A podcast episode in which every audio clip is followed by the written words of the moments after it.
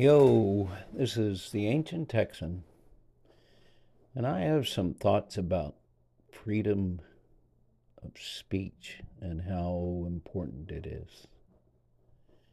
You know, and I'm going to, a couple of things are going on in the world right now that kind of show the consequences. Shanghai, China, 20 million plus people, 28, whatever it is. Uh, a lot of them in lockdown, spreading to other cities that have like 8 million, million, that type of thing. And there's quite a bit of videos online where people are in locked up in uh, these isolation chambers, isolation areas where they have a bed and a bunch of people share a toilet and there's no showers. They're having trouble getting food into some of the apartments where people are isolated. Hmm. People are angry. Well, there's a good reasons behind it. The zero COVID policy just basically tries to isolate anybody that's sick and keep them from having access to other people so the virus doesn't spread. Well, part of the problem in China is they had a vaccine that was about 55% against the original COVID. And the new, brand new COVID, they're more like 10%. So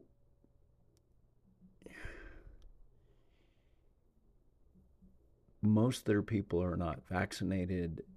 Ones that are are with a single dose. The effectiveness is like nothing. Have a lot of old people. Um, so they would have to first admit that their vaccine was inferior. Then they would have to admit that their COVID policy that Xi, the big honcho, came up with is not working. So they're not going to want to do that.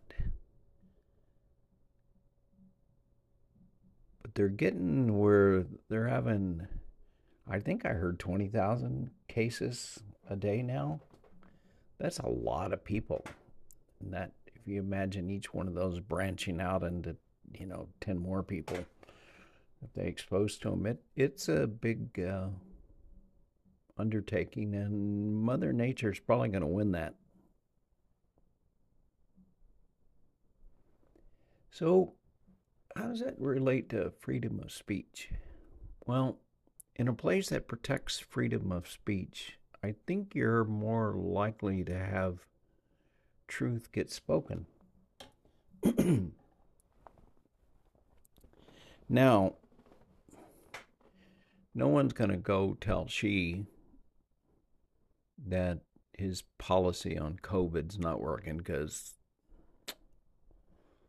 or even bring that up too forcefully because messengers get killed, kind of like with Putin.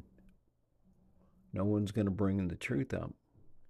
They say Xi didn't know that they had a energy shortage after he cut off um, coal from Australia for like three or four months. The news didn't get to him.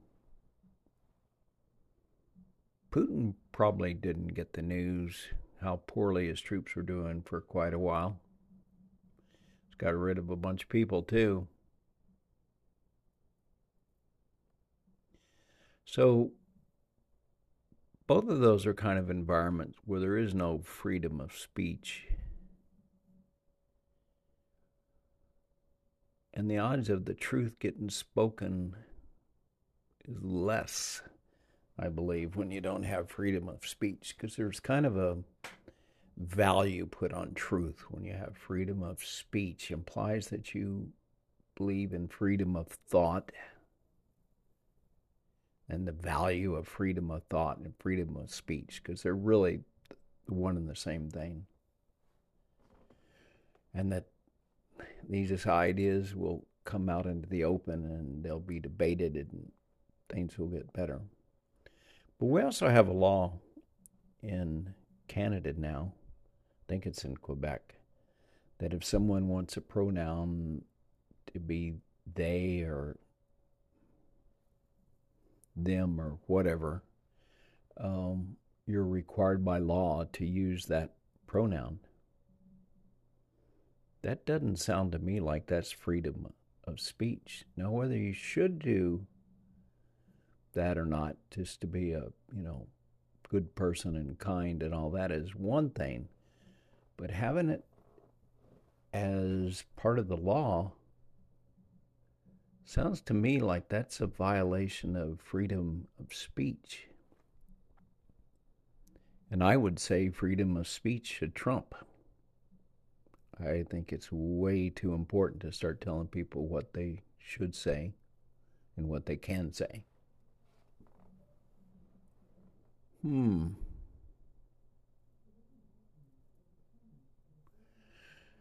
We also have this kind of of we have some words that are not uh, allowed to be say. The N word is one I'm thinking of. That's a violation of freedom of speech.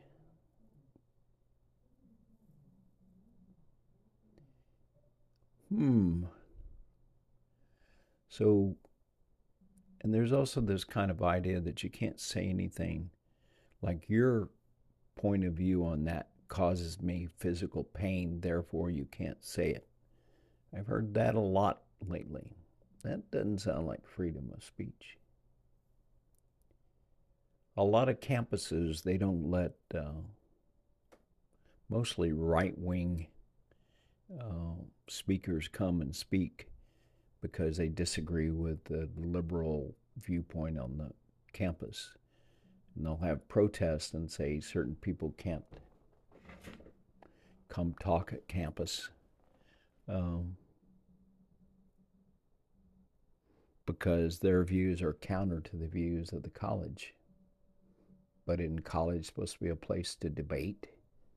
Freedom of speech sounds to me pretty important. We're just going to start making these little exceptions, and that how many exceptions you have to get to where you're a Putin or a Xi look like. You also look at the effectiveness of the Russian military.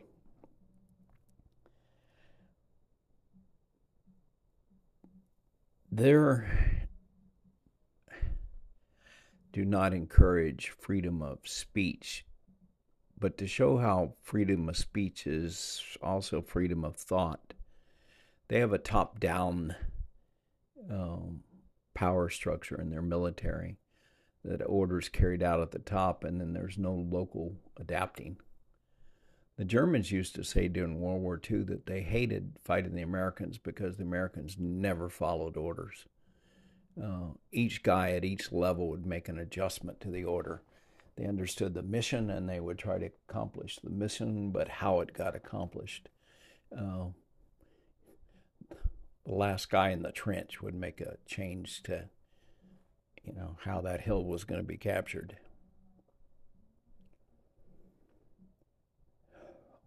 So every time I see something that kind of pushes against freedom of speech, I try to remind myself how fundamental it is to democracy, to our system working, um, to a military being effective,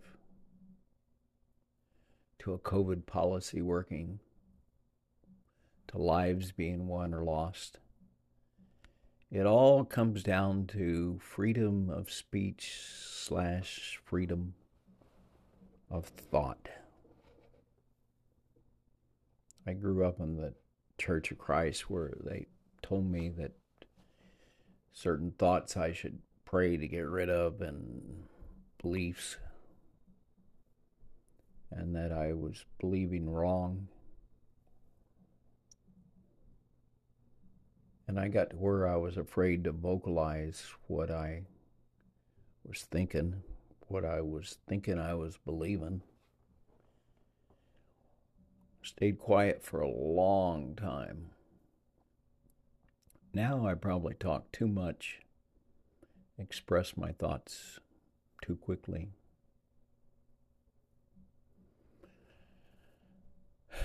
And we we have a little bit of the same same kind of argument going on with mask.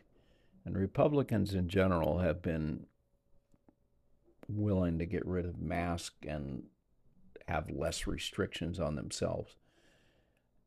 And they kind of equate that to a freedom of speech. And I can kind of see the similarity there. Um, for instance, now I'm willing to start treating COVID um, like I treat flu. If you're a person that, and I think it's about equivalent from a health basis now. If you're vaccinated, boosted, um, you're probably better off with COVID than getting the flu. So I'm getting where I don't like the restriction to have to wear a mask, and I think people that need a mask uh, should wear a mask and and or stay out of public. Now, is that exactly the same as freedom of speech? No. But I do see some some parallels there. Like when my speech hurts your feelings,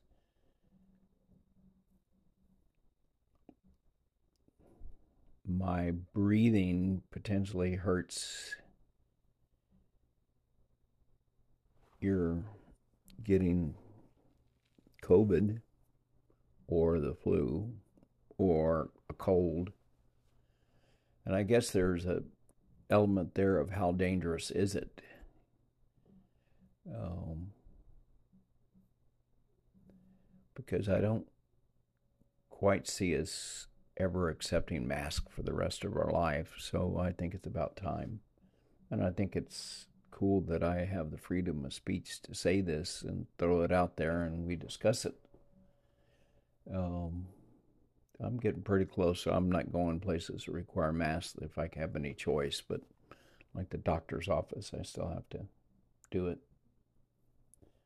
I guess in some ways that's because people don't really have a choice. If they want to go to a doctor's they got to get exposed to people so a mask that seems fairly reasonable. But if it's a place that's volunteer then unless we're going to do it for the flu too i'm not quite sure the rules here. Anyway this freedom thing is pretty interesting and has consequences much greater than just the immediate effect of what comes out of someone's mouth. Um, did Putin get isolated and made bad decisions because of lack of freedom of speech? Did Xi make and is still making bad decisions in Shanghai that affect at least tens of millions, maybe a hundred million people.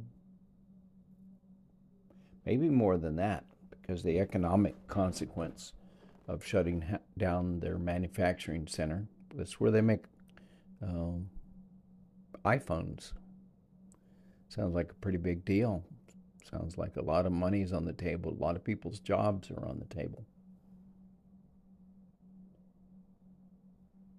Freedom of speech is kind of like freedom of thought, which is kind of like being able to vote.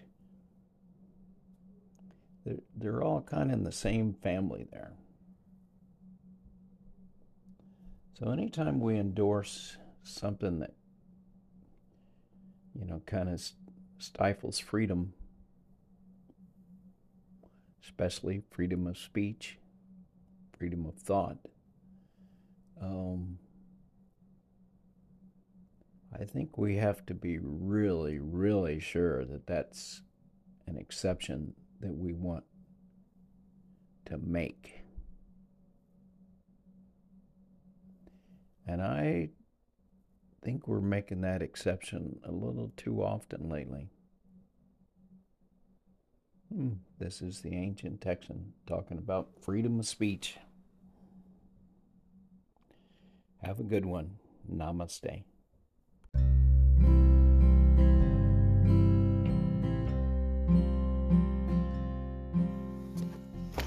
Yo, this is the Ancient Texan signing off.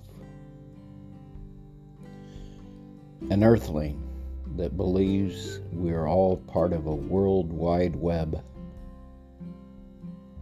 We are all part of us. There are no thems. Namaste.